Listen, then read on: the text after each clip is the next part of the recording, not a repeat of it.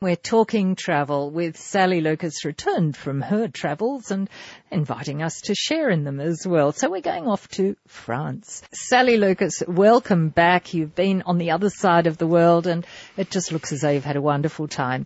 Tell us about some of the highlights. Some of the highlights, Jane, yes. Well, uh, we went back to France this year and we also went to uh, parts of Germany and Austria. Um, spent more time in France because we were trying to cover areas we hadn't been to and which is always great to do when you go back to a country to experience everything it has to offer. Um, so this time we, we went to Paris yet again, but we did some different things in Paris that I haven't done before, which I'd never gone to the Pantheon, which was the most remarkable building. It just blew both of us away, just near the Boulevard Saint-Michel. And the other one we went to was the Musée Cluny, which was originally called the Hotel Cluny, which is built on original Roman baths and Roman ruins, and that was absolutely fascinating. And from the architecture point of view? From an architecture and from the collection of what they had from the Roman days that they've been able to excavate. And even though you're going down, you still have high vaulted ceilings that are equivalent of about 30 foot high, and you've gone, you know, down below. under the earth. Yes, virtually. Mm. And some of the outskirts around the uh, Cluny Museum, they've left as the ruins as they were, but the rest of it, of course, is built over the ruins. So again, it's just off Boulevard Saint Michel, you know, in that Latin Quarter area. So it's really quite accessible. The other thing we did, um, I read this beautiful book on the plane and when I got there, and it's just called Paris, an inspiring tour of the city's creative heart, uh, by a lady called Janelle McCulloch, who's lived there for many years, and she writes beautifully on each arrondissement and her finds and her favourites. And so I tried to follow what she found because then it was a bit different to some of the guidebooks. And we went to um, Dan, the movie that Dan Brown's uh, Da Vinci Code was used in his movie, The Église Sulpice, which again is just near the Boulevard Saint Michel, and it was a church I didn't know of, and we went there, and we came across some wonderful experiences just about everywhere we went on this trip. We were just blessed. So we got in there because we could hear this wonderful choral music, and what did we find but an, a sort of a choir of about 50 young students who'd come together from Canada and France and other parts of the world, and they were rehearsing for a special concert.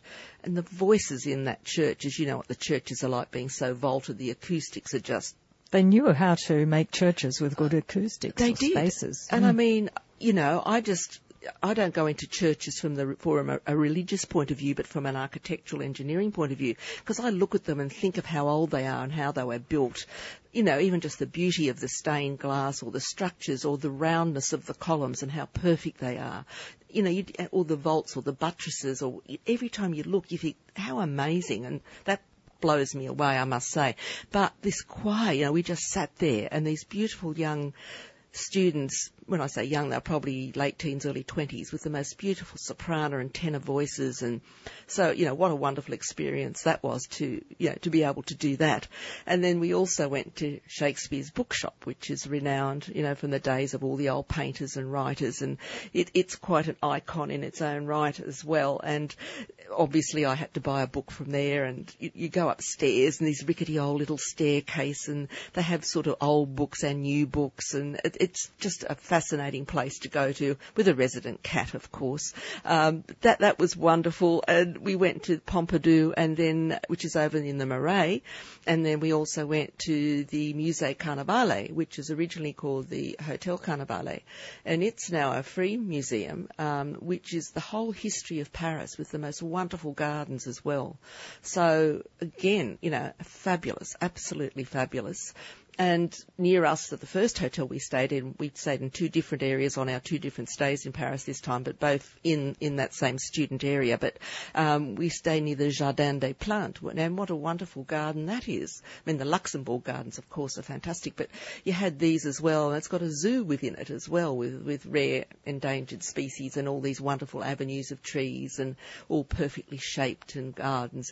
Uh, we didn't get to it, but just right near there as well is the uh, a mosque mosque, a very famous mosque you can go to as well. But we didn't quite manage. We ran out of time because you try to squeeze in, in so much into your days, of course, and you need to try and give each attraction sufficient time to do it properly, uh, but still you want to sit back, smell the roses, have a glass of wine, a glass of coffee, and watch the world go by, which is also one of the nicest things you can do in Paris as well. You've got to leave something for next time too. Oh, absolutely. I haven't covered all the arrondissements yet. I've got a long way to go. Friday afternoon on 2NURFM, and that means we're talking travel for our sponsor, Travel on King. Sally Lucas, France. Yes, there's so much. Paris, we've been enjoying Paris, so we're staying in Paris for our next lot. We're going to move on.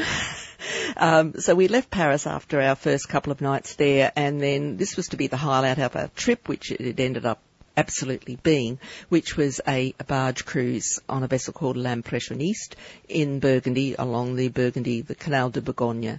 Um, a lot of people get confused just to explain um, Jane, to you and anyone who's not sure what a barge cruise is. Everyone thinks I'm talking about a river cruise, and it's not a river cruise, one of those big river ships you see like advertised on, on telly that go you know, down the Rhine, Moselle, whatever. You are actually on a barge, which was an old-fashioned working barge, which has been renovated into accommodation. So you're travelling through locks and canals. And this one only took 12 people and some of them only take six or eight, which is wonderful because, you know, it's such a small group and you, it's just like being a, part of a family. Um, you have a chef on board and everything, like your bars 24-7 and you can get off a walk between the locks or you can cycle between the locks and whatever. And they organise excursions.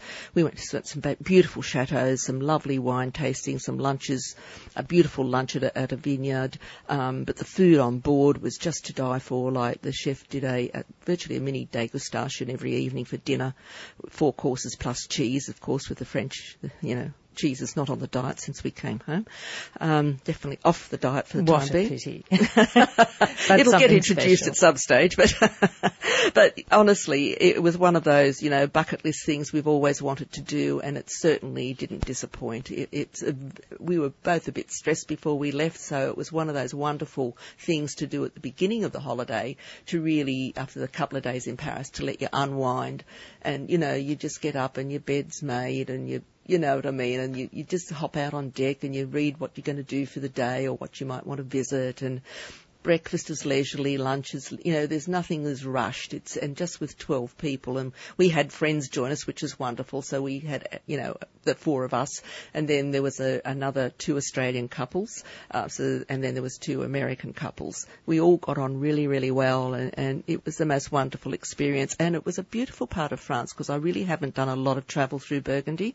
Um, I had done parts of it before like Beaune, the beautiful medieval city of Beaune, which we went to visit as well, and Dijon where we went to the markets. So we did some market shopping and all sorts of things. And it was really lovely even watching the chef along the way. He'd gather um, eggs from the locals that, that ran the locks. You have these little people who have their lock cottages and they run the lock. It's all still owned by the government. And then they ride from one lock to the next because one lock keeper's usually responsible for three locks. So they've got a little motorbike like a postie bike and they ride between the locks alongside the canal. Um, and the dogs, each, each sort of lock keeper has a dog and you know that they know what's on that boat and what happens and they just have their noses just poking in the kitchen window almost of the barge as the barge pulls alongside the lock thinking, ooh, what little goodies might they have for me today?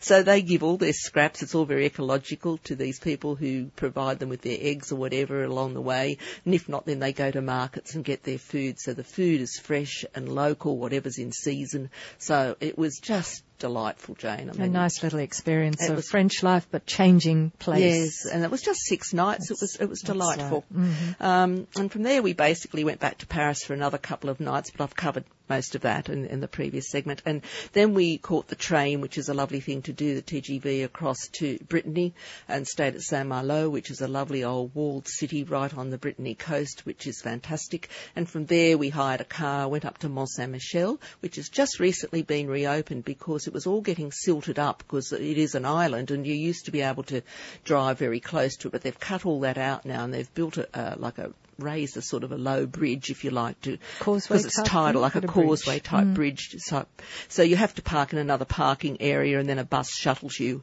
across, um, and that structure in itself, which I hadn't done before, is just amazing. The way this set of castles and monasteries have been built on top of a rock, you know, it's just astounding.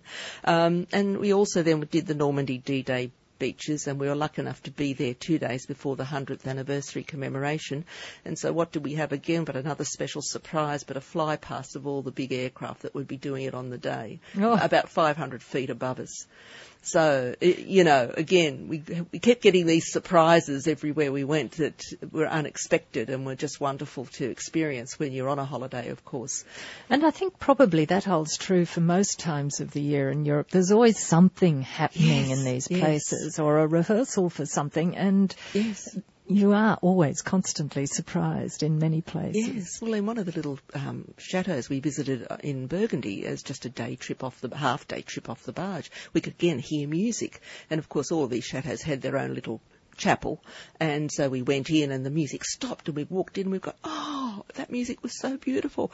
Anyway, this lovely French lady was running a master class for um, string students from Canada and France and Asia, and they'd been practicing because again of the wonderful acoustics. And in the end, she let one of the girls play a solo for us, this wonderful Bach piece on the violin, and again there we were, you know, in this wonderful obvious chapel in this beautiful chateau, you know, with this beautiful music playing as well. Special So treat. We had lots of special treats along the way, Jane, and I know I'm going to be having to cover them over the next couple of weeks the way we're going. I'm not.